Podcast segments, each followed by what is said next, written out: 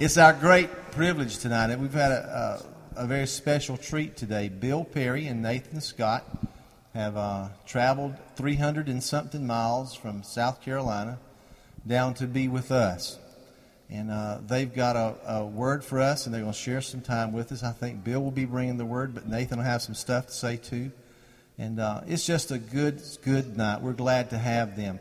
Y'all make them welcome. I guess Bill will start or Nathan will start. Y'all make Bill welcome, okay? Give him a warm South Georgia welcome.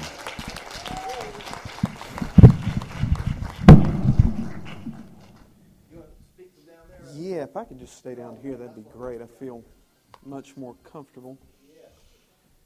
You know what? Uh, Keith, that stool, that white stool right over there with that um, thing will work perfect if somebody can. Yeah. I have used congas before. Yeah. Oh, they work great. Yeah, that's perfect right there. That'll do it. That's all I need right there. Thank you much. Well, good evening, Jesup, Georgia. First time in Jesup. This is an awesome place. Uh, do I need to do something differently? What? Step to the side. You know. Uh, Actually, you got to go somewhere right along here. All right. Pardon us while we relocate. Yeah, that's good. How am I doing now? How's that working for me? All right.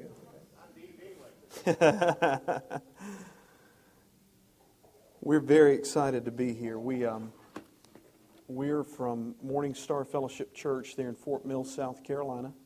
I was stunned to figure out the 300 miles to anywhere from South Carolina to get to Georgia. I figured to go 300 miles, you ought to at least make Florida, but just didn't work out all that well for us. We uh, ended up here. We have a number of things we feel like the Lord's given us for you guys. We're just going to share a little bit and uh, probably will release some ministry in the course of the teaching and understand you guys are fairly flexible. And uh, so we're just going to bring what we've got and put it out there and see what happens. Lord, I ask you to help us tonight. We are so grateful for your kindness. So grateful, God, that you have chosen us. You've selected us out from wherever we were before you got a hold of us, and we're really glad to be here instead of there tonight. In Jesus' name, amen. Uh, just a little bit about me. I come originally from the mountains of North Carolina, so I may use some phraseology. I think it probably will work well in South Georgia, but if something doesn't make sense, in fact, I I don't even think this is a good phrase to use, and I probably shouldn't say it down here, but I, I threw this one out on Sunday with our congregation. Um, where I come from, people say crazy stuff that don't make any sense. Does that ever happen down here? I mean, I grew up with people saying things like if you did something extraordinary, like if Nathan did something extraordinary, very out of character, you might hear something like this Boy, old Nathan about hair lip Bear Creek when he did such and such. And I, for some reason, worked that into a message Sunday morning, not meaning to. It just came out. And I realized nobody was with me. They were still trying to figure out where Bear Creek was and what it looked like if Bear Creek got hair lip. So if I say anything that doesn't make sense like that, I apologize. It's because I come from a strange part of North Carolina. Uh, understand that there are some folks here with roots in the primitive Baptist church. Uh, where I come from, if you were primitive Baptist, your rhythm section uh, typically would include a rattle attached to the tail of a venomous snake. So um, it's just how I grew up, and it's not an apology, it's just an explanation that if things go south a little bit, just raise your hand, say you're not making sense, and we'll try to get back on course. You guys are really digging a well down here. Um, well, actually, what you're doing, you're opening a well that existed here previously. I didn't really understand that until we got here tonight, and Keith began to explain a little bit about the origins of the property. There's some connection with this property and uh, an outflowing from Azusa Street back in 1906 1907 that the physical property we're standing on represents a well of revival from which uh, Pentecost or our charismatic experiences begin to, to emerge. And I understand that this was sort of an, a, regional revival center in its, in its early days, this very property that we're standing on. And while I was standing back there worshiping tonight, by the way, really enjoyed just that holy focused worship. Just setting your eyes on Him and going after Him and not having regard for uh, time, space, or dimension. That really was enjoyable just to get in His presence there. But one of the things I saw tonight was that you guys are opening this well of revival. And when I saw that, the Lord said these guys are qualified to represent me in this area. And I thought, well, that doesn't make any sense. We're all qualified. He's qualified us, it's His blood that's enabled us. We're fit uh, because of His sacrifice. But there's something about establishing your qualification that only comes through surviving certain tests. Three or four years ago, my wife and I have been in ministry. Uh, I've been in ministry for 22 years now. I started when I was three. I've been in ministry for 22 years, and my wife, uh, whom I've been married for almost 17 years now, she's been with me across that period of time. We got to a point three or four years ago where we were so discouraged by not seeing what we expected or what we anticipated that we finally decided to give up, quit, and go do something else altogether. I was going to go fly airplanes for a guy who had a good business. He could put me in a nice plane. I could fly to my heart's content, which is uh, a passion of mine. I, I love to fly. And so I had this opportunity pop up, and opportunities like that come along at very opportune moments. Uh, and so I thought, you know what? This ministry thing's just not working out all that well. Let's go fly a kite, Let, you know, in, in so many words. Let's go do something completely other. We decided that we were going to quit with this rationalization. You know, we can serve God there too because the church is the church wherever the church is. The problem with that is it's not my calling to fly airplanes as a profession. That's supposed to be my passion and hobby. It's my calling to help people connect with heaven and learn how to introduce other people to the reality of another world. That's my calling. And so, anyhow, we, we spent about three months in hell. Is it, uh, sorry, is it okay if we. Can I, can I just go ahead? All right. Uh, it's what? It's a Bible word. It's a Bible word. There you go. It's in the Bible. But we spend about three months just in turmoil emotionally about this whole thing. I have a great group of friends that I'm surrounded with in ministry. When I told them my plan, uh, they used some words with me that weren't in the Bible.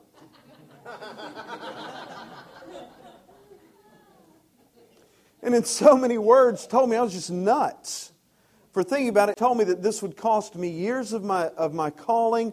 It would cost me time in terms of my children. Uh, if I stepped out of the plan, it would take me years to get back on course. And so here we are. We've spent three months coming to this place of decision. We're satisfied that we're doing the thing that's best for us. They're telling me that I'm not, and I had a decision to make. Do I trust the people? that I have chosen to surround myself with, and even if it means uh, acknowledging that I am temporarily insane, or do I go ahead and hatch this thing off and relieve myself of the pressure that I'm currently feeling? Well, we went with wise counsel. We chose to stay the course, and that one decision has opened up for us, even though I was crazy. You know, you can be crazy and God still be kind to you. See, she understands. I'm just kidding. Sorry. You can be crazy and God still be nice to you. Out of that one decision to stay the course, we've stepped in in the last two and a half years to the thing that we were frustrated that we weren't seeing. I was reminded of that story. I really don't think about things like that all that much because I'm not the kind of guy that thinks about what's behind me. There's an old movie about a road race called the Cannonball Run. If anybody's more than 25 years old, you might remember this movie. The Italian driver in the car at one point looks in the rearview mirror, reaches out, rips it off, tosses it into the wind, and keeps pressing on. He said, What's behind us is not important. And so this thing from a couple of years ago is just not all that important, so I don't think about it very often, but I thought about it tonight when the Lord said that these people have qualified themselves. You've passed the test. You made the decision in a hard season to stay the course and to fulfill your calling.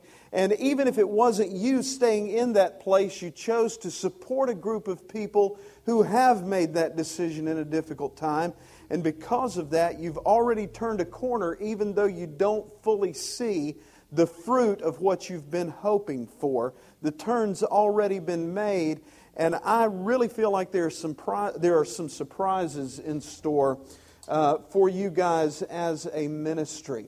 The one thing I felt to tell you is this don't go changing. I, I'm telling you, guys, this prophetic stuff's not all it's cracked up to be in terms of, you know, the religious world. Uh, God will use anything from your past. He'll bring stuff up, remind you. I heard the words of an old Billy Joel song just a little bit ago. Don't go changing to try and please me. I love you just the way you are. Don't change what you're doing. Don't change what you're doing because you've got a stamp of approval from the Father on what's here, the increase will follow that stamp, not the other way around. You don't get the people and you use that to judge whether you have the approval or not. The approval's already been given, the increase is on the way. So, that's some prophetic stuff that's working on me tonight. Um, yeah, we'll get there in just a minute. And, uh, you know, here's what you said tonight. You weren't talking about this, you were talking about your ministry to the homeless. You looked at me and with a resolve that I have not seen on your face either before or since, that one moment, you looked at me in a very strange way and you said, We'll never quit. And I heard what you were saying about the homeless ministry, but I heard something about your calling. It's that resolve that's going to gain you the grace to go where you're called to do in this city. And I just want to honor your leadership for having that kind of resolve to stay the course. I understand that 2007 was an interesting year to say the least. That probably is across the board. And so God's seen that you're faithful. The process of establishing your qualification is done, and the stamp of approval's been issued. All that's left is to reap the benefits of the harvest that's on the way. So I want to talk to you a little bit tonight about living a supernatural lifestyle living under an open heaven, one of the things that this city needs to, to realize is that there is a potential to live without limits. When you live in a geographic area, and I live in a similar area myself, when you live in a geographic area uh, that's not as economically prosperous as areas outside larger cities, that kind of thing, I grew up in this kind of area. I currently I am responsible for a work that's, that's functioning in an area like that. There are times when you begin to believe the press about the area that you've been sent to.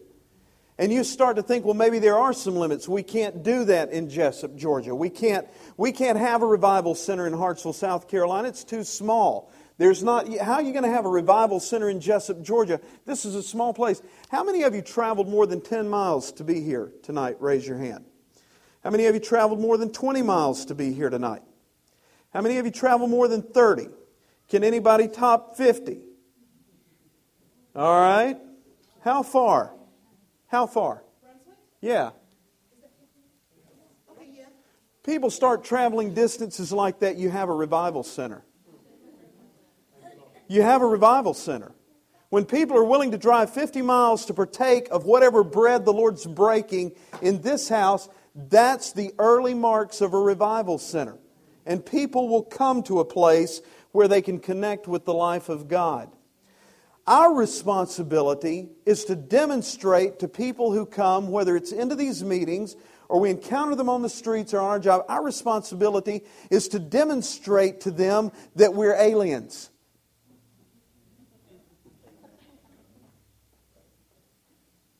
Now that sounds strange, but we're responsible to demonstrate the reality of another world. See, we're strangers in a strange land. Some of us are stranger than others, but we're not going to go there tonight. We're strangers. We're strange people. We're aliens. We're foreigners. We're not of this place, but we're in this place. The problem is we've spent so much time in this place, whether it's Jesup or Hartsville or whatever other small town you happen to have. We've spent so much time in this place, we begin to look more like this place than the world that we've been sent from. And it's time to get our identity back and begin to reflect the reality of the world from which we've been sent. You see, we're brokers of the heavenly realm. There's this there's, this, there's a storehouse at hand in Jesup, Georgia.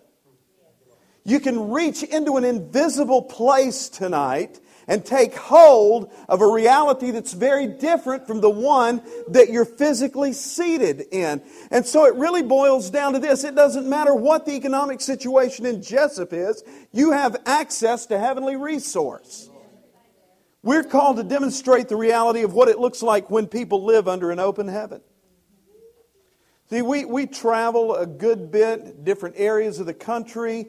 We go into places and, and we'll sit down with leaders, and the leaders will say, Oh, you don't understand the witchcraft that's facing us, this kind of thing. By the way, we heard none of that from Keith and Janie and the leadership in this. In this. We, we walked in here, we heard none of that from them. Nothing about the resistance, nothing about how difficult things are here. See, we go into some places, oh, you, you don't understand, like, like somehow the devil has a new thing.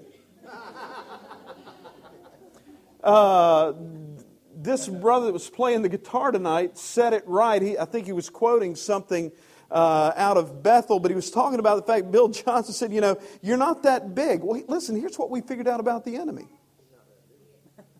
I, I am largely unimpressed with the devil. I have determined that I am going to live largely unimpressed with the devil because I read the book and here's what I found out. There's coming a day when he's going to be exposed for what he really is. And it says that we're going to turn around and we're going to look at, and we're going to say, that you've got to be kidding me. You, you mean you're the one that caused nations to tremble? I was worried about you? I was worried about witchcraft. I was worried about poverty. Are you kidding? The, the threat of cancer, you're behind all that. And I mean, come on. I'm largely unimpressed. Now, you know, we've talked about this in meetings. Sometimes people get nervous. Aren't you? Aren't you afraid? Well, no. No, I'm not arrogant, but I'm just largely unimpressed. I figured out how big daddy is. So, my life is dedicated to revealing the reality of the place that I've been sent from. My father gave me this promise in Luke 12 32, and I believe we share the same dad. I spoke with your father this morning, and he said to tell you that he loved you. Luke 12 32 says, Fear not, little flock, it's your father's good pleasure to give you the kingdom to release to you the, the realities of another world. It's, this is what Jesus is saying. Hey, don't be afraid. Don't get nervous. It is the Father's pleasure to release to you the entire reality of a hidden world. You now have access to a world that most of the people in Jesup, Georgia can't see. Now, all right, here we go.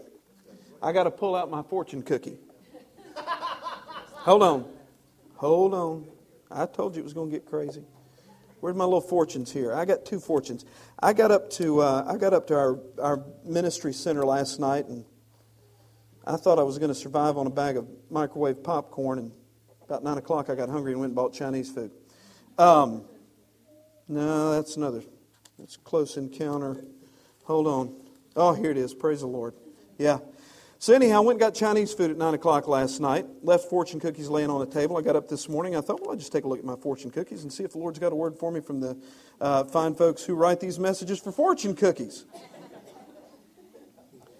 Listen, I'm not advocating anything, okay? I just, you can clean all, clean all this stuff up next week. It'll be good. All right. Here's the first thing. I open this first one up and I look at the thing that says, You discover treasure where others see nothing unusual. I thought, well, there you have it. I'm looking into a realm that they can't see. The next one was that, now, it, think about every fortune cookie you've ever read in your whole life and tell me if you ever heard this. Traveling to the south will bring you unexpected happiness. See,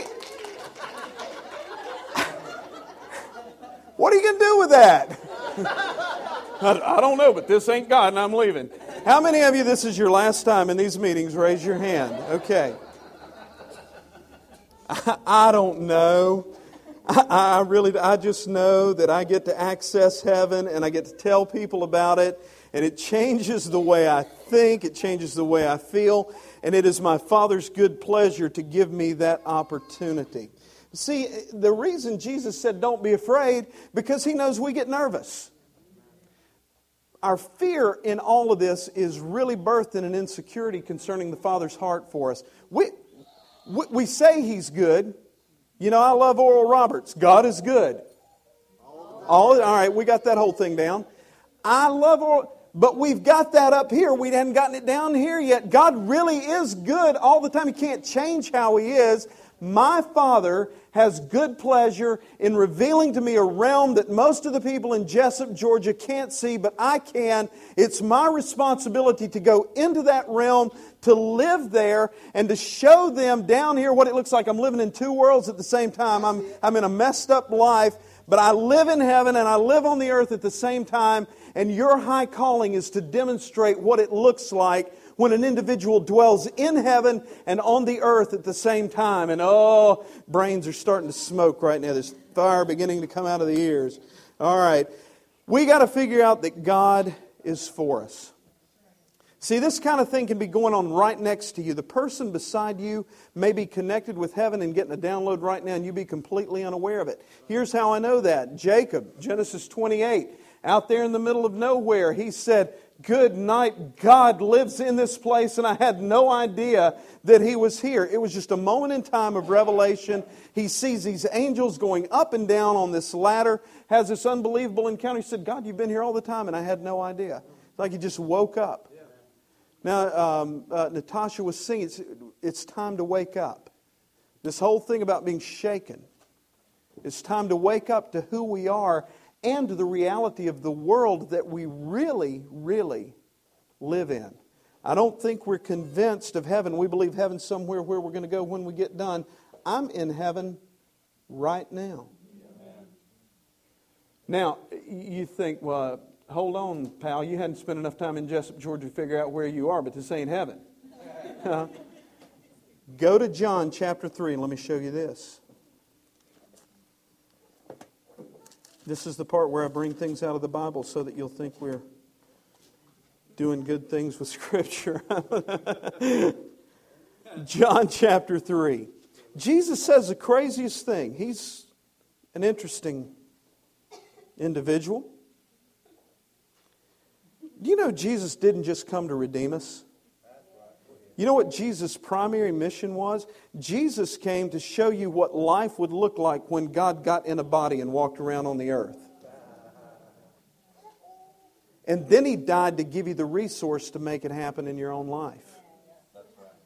All right, how about John 3:13? Watch this. No one has ever gone up to heaven, but there is one who has come down from heaven, the Son of man himself what does that next phrase say?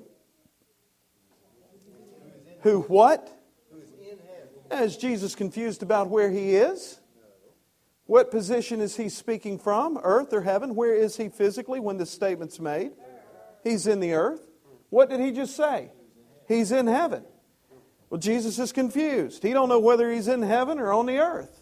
No, he's living in two places at one time. He's operating out of a heavenly reality and demonstrating what heaven looks like in the earth. And he said this this is the craziest thing. John 14, 12, Verily, verily, I say unto you, the things that I do, the life that I lead, you will lead also, and an even greater life will you demonstrate because I go to my Father which is in heaven. Jesus said, I've demonstrated some heavenly reality. Guess what? You can go beyond me. Jesus gives us permission to live even a greater demonstration of heaven than he did. It's awesome. Awesome. We're the household of God. See, Jacob woke up from his sleep. He said, The Lord's in this place. I didn't know it. He was afraid. He said, This is the house of God. This is the gateway to heaven. Jesus shows up and he said, I am Jacob's ladder.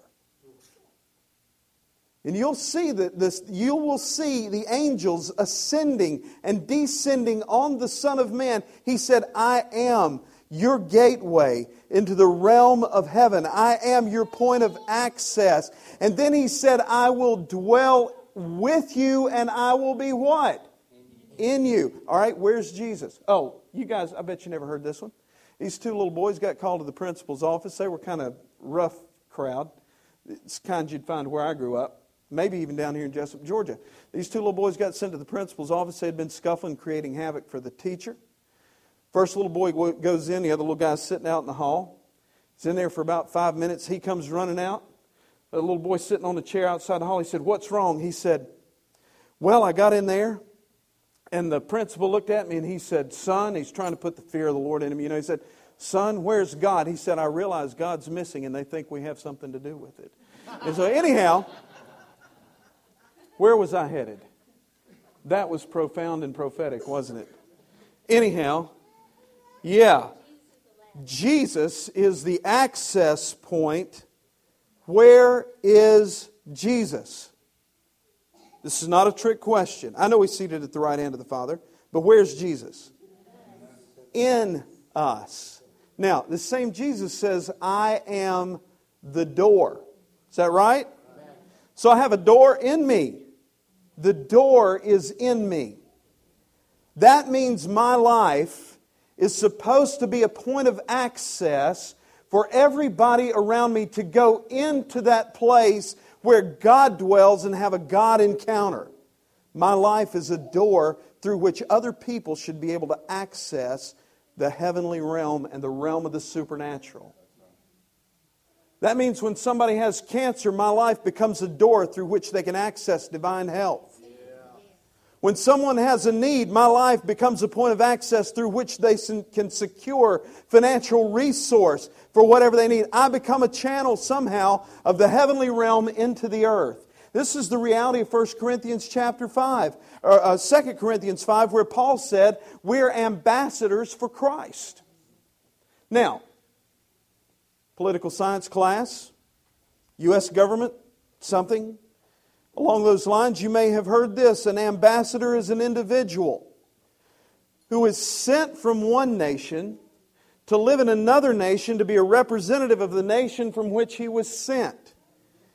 If you are a good ambassador, you only say what the nation that sent you has authorized you to say. You only do what the nation that authorized you has, has, has given you permission to do in representing them. That sounds a whole lot like Jesus in John 12 and 13, doesn't it? I only do what I see my Father do. I only say what I hear my Father saying. And then Paul turns right around and says, You have the same kind of ministry. You have the same kind of responsibility in the earth. You're ambassadors for Christ. Here's the good news about being an ambassador you get to live in an embassy. An embassy is a place in a foreign nation that is completely provided for by the nation that established the embassy. An embassy is a place in a foreign land that is completely secure, not only from uh, danger most of the time, you understand where I'm going with this, but secure from danger when we have citizens that are outside the walls of our embassy, when they come into that place, their whole world changes because they can come into a place in that foreign land where the laws of the land that they were sent from apply. When I come into the embassy, when I come into the house of God, the laws of that land from which I have been sent into this world apply to me. The laws of the land outside the boundaries no longer have any effect on me. I have political asylum. I have diplomatic immunity. That's the reality of my life here in the earth. I have diplomatic immunity as an ambassador of heaven. What does that mean? That means Galatians 5 is true. That said, if I walk by the Spirit, there is no law, there's no limit, there's no limitation that has effect on me when I'm operating out of the reality of the realm that I've been sent into the earth from. Now, this gets this is what we're called to do. We're called to help people begin to think differently, to help them understand that you can think about life without limits. Wouldn't that be a message that would set Jesup, Georgia up on its edge and then probably turn it upside down? Because people here have been so conditioned to think with limits, to live within limits. God says of the man who operates by the Spirit, there's no law. Doesn't mean that there aren't things that control our lives, but those things now are internal and not external. There are no external limitations. I am limited by the law of love. That means I'm not going to do anything to hurt anybody in the process of exercising my freedom and my limitless capability in God. We are here as ambassadors representing Jesus. We got any English teachers in here? Anybody? All right, let's just do a quick English test here, you and me. Representing. Let's break that into two words. It has an ing on the end. We'll disregard that. What does the word represent? What's it made up of? Re and present. Re and present. So instead of we're representing Jesus, why don't you say this? It's our life mission to represent the Son of God, to present Him again, to demonstrate the reality that He demonstrated. Hey, Jesus did this. Yeah, I can demonstrate that. I'm going to represent Him. That's what it means to represent somebody, is to present them again. Your calling in this city is to present Jesus to Jesup, Georgia. To represent Him, present Him again, show Him again, show Him again. You know, here's something that we tell each other if you want revival, become one. Huh? Because you're carrying one on the inside of you. It's not like he's, you know, has on days and off days. You know, I, I told you I talked to your daddy this morning. He's having a good day. You know, Jesus doesn't have a bad day. He's not having an off day. He's in you. And so, if we agree with the reality of the one who's on the inside of us, we'll just become a walking revival, thinking differently about how we approach this life. Paul said, Be transformed by the renewing of your mind so that you can prove. Well, prove what? Prove the reality of a different world. Prove the will of God. Prove the provision of God. Prove the health of God. Prove the life of God. Prove the kindness, the joy, everything that heaven is comprised of. If we will not be conformed by the existing limitations in our minds, we have a chance to prove a different reality to the people around us. And I'm telling you, when folks start seeing you live like I'm talking about, they'll want some of what you got. Because the scripture says it's the kindness of God, huh, that leads men to repentance. You want to see folks repent when they figure out you've got a better way to live. To repent means to change the way that you think. They will change how they think when they see that the way you think creates a different atmosphere and a different quality of life. Here's really, I mean, if you want to get into it, we're not just called to change, we're called to change the atmosphere. We started uh, praying about four years ago down in Wilmington, North Carolina. I planted a congregation down there several years ago. We began to pray that God would change the dream life of the community. We begin to pray these uh, prayers of atmospheric shift, you know, just sort of getting out there and praying crazy stuff to see what will happen. Lord, change the dream life in this community. We prayed that for about two weeks. We have a Tuesday night School of the Spirit meeting. We had a young man come in on a Tuesday night. He ends up meeting the Lord in this, in this encounter. We had this meeting, this Tuesday thing. Ends up giving his heart to the Lord. We find out he's been on crack cocaine. He got delivered. I think he's still free today. That last I heard was a year or two ago, but he was still clean then. Here's what happened to that kid. The night before, he had a dream that he was supposed to come to a meeting in the building where we were doing these School of the Spirit meetings. He shows up, meets the Lord, gets saved, and gets delivered. Because we believed that we could impact the atmosphere of the region that we were sent to. You can effect change in Jesup, Georgia tonight if we begin to agree with the limitless reality of heaven. And here's what happens to us. And it's normal, but nobody ever said we were supposed to live normal. it's normal to start thinking according to the limitations that are imposed on an area. Well, you know, the economy's not that good because the farm, we had a drought last year. Well, you know, Isaac went down into Egypt in the season of famine and sowed there, and in the season of famine reaped a hundredfold. And so the God reality again just completely disrupts our natural limitations. There's a testimony on hand that you do not have to live according to the natural reality where drought and famine are concerned. And so if the economy's bad here, your property ought to flourish. Why? Why? I didn't know there was a drought.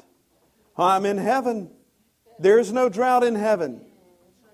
There's no drought where I come from. Your land ought to be flourishing right now. I'm telling you, we ought not be subject to the things that are going on around us in an economic sense. It's a choice.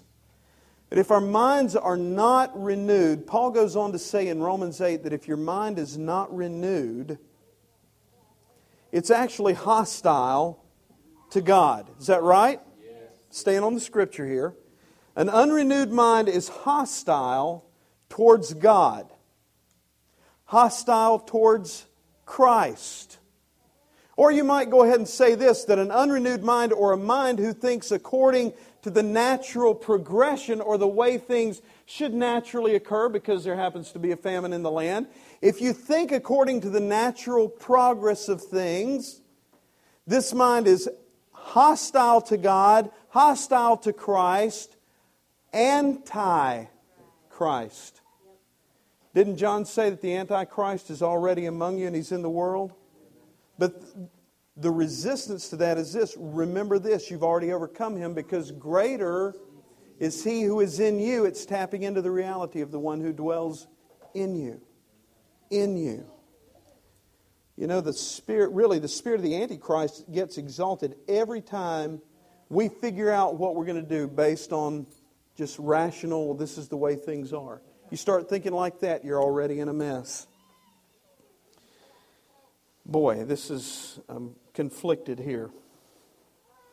Satan's big strategy is to get us to agree with what we can see. That's not big news. Really, if he can just get us to break agreement with heaven. See, that's what he tried to get Jesus to do. If I can just get him to break agreement with heaven, then I've got him. What did he do with Adam and Eve? Got him to break agreement. He encouraged them to believe something different than what God had said. This is simple faith 101. This happened to people in Jesus' hometown. They said, Oh, but can anything good come out of Nazareth? They were so conditioned to believe what they had always seen and heard about Nazareth that there was no way in their thinking that anything of any value could come out of that place. And yet something did. They couldn't receive it because their minds were unrenewed to possibilities. They were, they were conditioned to an impossibility. We've got to remember that our lives are supposed to be marked by confronting and overcoming impossibilities we need to begin to reach into that realm where we reside with Him and bring the realities of that realm into this realm. Now, here's how that works have a 12 year old daughter, sweet little girl, loves horses. She's a little intercessor. She prays for people. Came up to me Sunday morning. We were, we were ministering Sunday morning. We had some stuff going on, and we just we just began to reach up into the heavens to take hold of things that were needed in the earth. So she comes to me after we get through, we're still ministering to people, and she walked up to me. She said, Hey, Daddy. She said, We got Rob and Sharon. I said, What? She said, We got Rob and Sharon. These are friends of ours that haven't met the Lord yet. She prays for these guys every night. She said, I just reached up and got their salvation we got them in the kingdom. She's crying. And I thought, wow, God, that's awesome. My 12 year old girl, she's going. What I didn't realize was she'd also laid up there and got her a horse.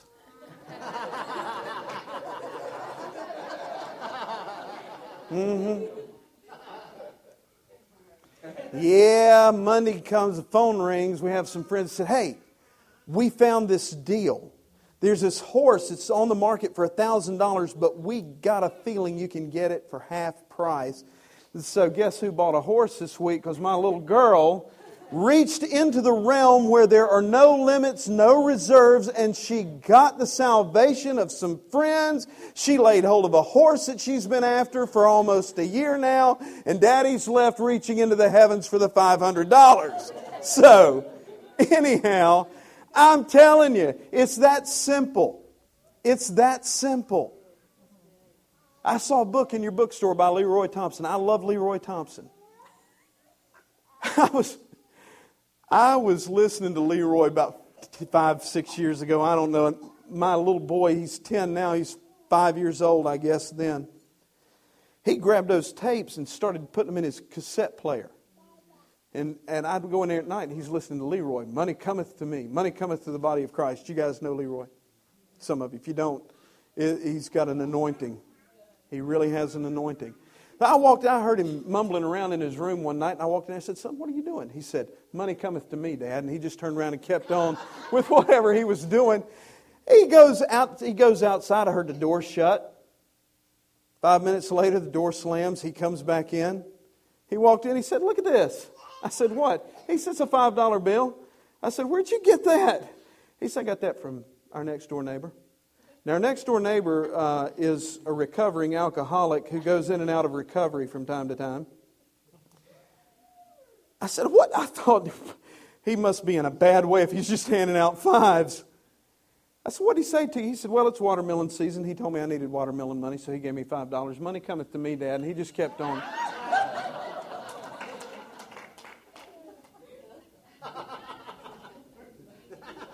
So we've got to train our kids to live in another realm.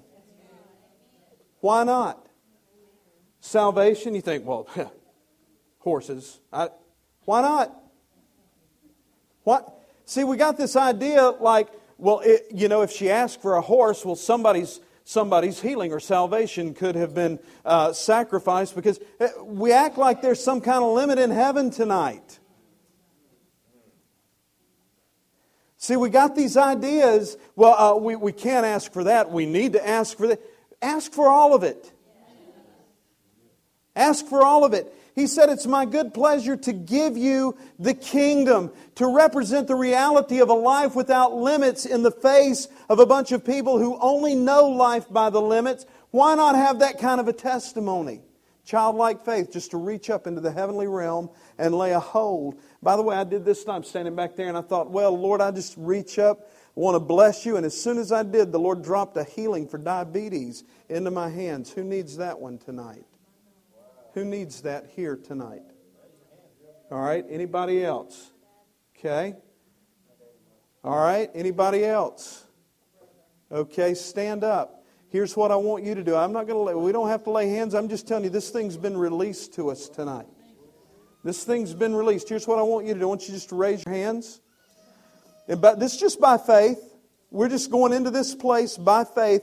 We're raising our hands. It's just faith. We're just going to stick our hands up as an indication that we're reaching into that place where God dwells for this thing that He's already released, and we're going to take hold of this gift of healing from diabetes right now. Lord, we just receive that. We thank you that it's been released from heaven for us tonight, Lord, for us to uh, take and administer to those with need. Lord, we just we lay hold of that and and the appropriate thing to do when you receive a gift is simply to say what? Thank you. Thank you. Now, take that and go minister to that individual. Go put those hands that just received that gift, put them on that, that individual. We had this happen uh, three or four weeks ago. A man came into our service. He had significant problems with diabetes. Uh, got a word from the Lord, prayed for him in that meeting. He came back two weeks later. He had cut his insulin intake from four shots a day to one. So we celebrate 75% recovery where I come from. Because here's what the Lord showed us if you'll celebrate the 10% progress, if you'll celebrate 20 and 30, I'll entrust you with 40, 50, 60, 70, 80, 90, 100%. See, because the way you handle the 10% really is the way you're going to handle the 100. You think, well, I'll shout if. Yeah, here's how we got that one.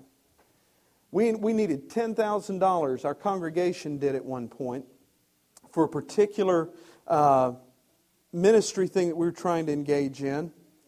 Oh, we're just pray, you know, hey, pray down heaven. Oh, God, send it, send it, send it. Oh, 10,000, we believe for 10,000 dollars. We believe in 10,000, 10, you know, you, you just working it. Go to the post office, open the mailbox, open up, oh, there's a check. Glory to God, 10,000. Oh, that's a 100 bucks. Huh. That's about how I responded. And the Lord said, If you'll thank me like that was 10,000, I'll see to it that the 10,000 comes. Son, I got happy in the post office. I can tell you that right now. I went out and got my van. My kids were sitting there. I was shouting. They said, What's going on? I said, We got a $100. Woo! My kids, you know, $100 to them is 10000 so they went crazy. And it's kind of become this thing in our family now. If money shows up at the post office, the kids just go nuts. It can be $5 or 50 cents. They don't care. Here's what happened. A week later, I go back to that same P.O. box, same post office, same small town. I pull an envelope out of there, and the address is Evans Correctional Center in Bishopville, South Carolina. This is a letter from prison. Pastors get things like that. It's usually asking for help. I thought, well, praise the Lord. What else is in here? I open up this letter with a return address from a correctional center. It's a check for $10,000. Now, watch this. There was a man who was in maximum security. An individual from our church had been in that prison doing some ministry, told this man about a particular work we were doing with the children in our city. This man, in maximum security, on a life sentence, said, You know what? I hadn't paid tithes in a long time. I think I'm going to send some money to that church and send us. This guy had money just sitting somewhere gaining interest. He sends us $10,000, a man in prison. Now, if you don't think God can't get whatever you need to you, He'll use somebody in prison to get you what you need if you will simply demonstrate faith in the reality that we live in a world without limits. In a world without limits. It's frightening the possibilities that we have to influence a city. The whole purpose of all of this is found in Matthew chapter 5. And what I'm talking about may not sound like it to you, but I'm talking about the restoration of the tabernacle of David. Tabernacle of David, the responsibility for this tabernacle was given to a man who broke the rules. David took his men, they went through the fields, and they ate the heads of grain on the Sabbath. We can't do that, it's against the law. That's what the Pharisees said. Well, they were hungry. He ate the showbread. You can't do that. You can't eat the showbread. Well, we did. Well, you can't bring the ark up like that. Well, we did. Well, you can't leave the ark out in the middle of a field like that and raise the flaps. Well, we did. So the tabernacle of David is this place that's accessible. It's heaven on earth, accessible to every man that passed by. What does that have to do with what I'm talking about? We are the restoration of the tabernacle of David. We're supposed to roll up the flaps of our lives and let people see God on the inside of us. They see us moving in supernatural power. They see us living in supernatural peace. They see us resourced when the economy is going up and down and the world's in a recession and we're not. They see us giving things away with lavish generosity. It doesn't make sense in the face of the economic situation. They see us living different lives marked by the reality of another world. That's the, that's the restoration of the tabernacle of David. Acts said this would be a mark of the end times that I will restore the tabernacle of David. What is it? Is it, is it 24 hour worship and intercession? That's a part of it. That facilitates it, but honestly, it's this. It is we who carry the ark of God within us, allowing Him to be seen in our lives by every man that takes a look at us, that they can pass by and they can see the glory of God. It's accessible to the common man. The tabernacle of David's been restored, and I believe Jesus is pointing to this in Matthew chapter 5. Take a look at this with me. We've got a little bit more ministry, and then we're going to we'll uh, relieve you of your obligation to be kind to us. Matthew chapter 5. Well, it helps. Matthew's M A T, Mark's M A R. All right, let me back up here just a little bit. Matthew chapter 5, verse 14 You're the light of the world. A city set on a hill cannot be hidden. Nor do men light a lamp and put it under a peck measure, but they set it on a lampstand, and it gives light to all in the house. That's that setting of the tabernacle in a visible place where every man has access. Jesus said, Let your light so shine before men that they may see your excellence and your praiseworthy, noble, and good deeds, and by that they will recognize and honor and give glory to your Father which is in heaven. When we carry this thing the way we're supposed to, men will look at the reality of our lives. They will say of us, There's no way. I know Keith Smith. I know Nathan Scott. There's no way. He's not got that much on board. That has to be God. And they give glory and they acknowledge your Father, which is in heaven, because they see a heavenly reality demonstrated in these vessels of flesh. Isn't that what Paul said? We have this treasure in earthen vessels so that the excellence of the power may be shown to be of God and not of ourselves. And so here we are. We look limited. We look just as limited as the guy standing in line with us at Walmart. But I'm living in a different realm. He has no idea that he's about to come under the influence of the kingdom from which I have emerged. And I release a little bit of glory with a prophetic word or a word of healing. Listen, we've had tremendous miracles in checkout lines, healings. We've got kids doing this stuff. It's, eh, you know, how many of you understand really your only point of reference for children is your own, and so you have to tell stories about your kids because you don't know stories about other people's? My son, two years ago, we sent out people on faith courses. We sent some of our guys out to do crazy stuff. We gave them assignments go to Walmart, find a lady in a red hat, give her a word, you know, this kind of thing, just, just to get them out and get them moving. My little boy standing there, he said, Daddy, I want to go with Pat. Pat's one of our older guys, he's one of my young leaders. I said, Are you sure? I mean, he said, Yeah, I want to go with him. And so they go to Walmart. Uh, they find somebody that we had targeted with this assignment, and honestly, we're just making this stuff up. Is that right? I mean, most of the time we just sit around coming up with the craziest ideas to release these guys on faith courses.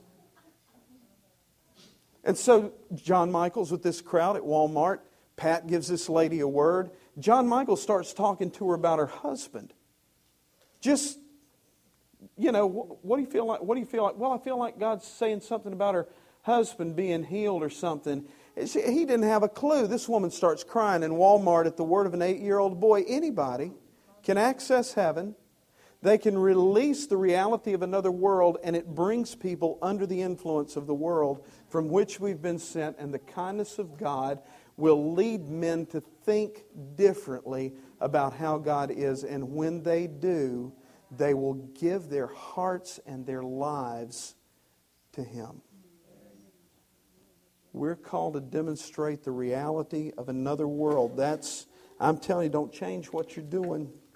Don't change who you are because what you're doing here in that kind of worship, in that kind of atmosphere, is equipping you with, you're being reminded constantly of that other realm of glory in that place of worship. And you can go out of here and you can release that light into the city, and men will see that and they will acknowledge your, your good deeds, they will give you. We, listen, crazy stuff's going to begin to happen. Here's some of what it looks like. Just simply this you can be living your normal life. You don't even know sometimes when you're operating out of that realm when you really get moving in it. I was having some trouble one day trying to figure out what I was supposed to speak on at a particular meeting. I had a choice of a message that was based out of Isaiah 43 concerning God's heart to do a new thing and something else. I'm sitting at lunch with some people and my cell phone vibrates. I pull my phone out, it's a text message. Problem is, it was a text message from myself. And the only thing on the text message was 43. So we're just living in the realm of the supernatural. God spoke to me through a text message from me to me on my own cell phone. Why doesn't make any sense? And see, he doesn't have to make sense. He's God. He just does this stuff. And I think he has a great time. And if we'll loosen up, we can have a great time with him.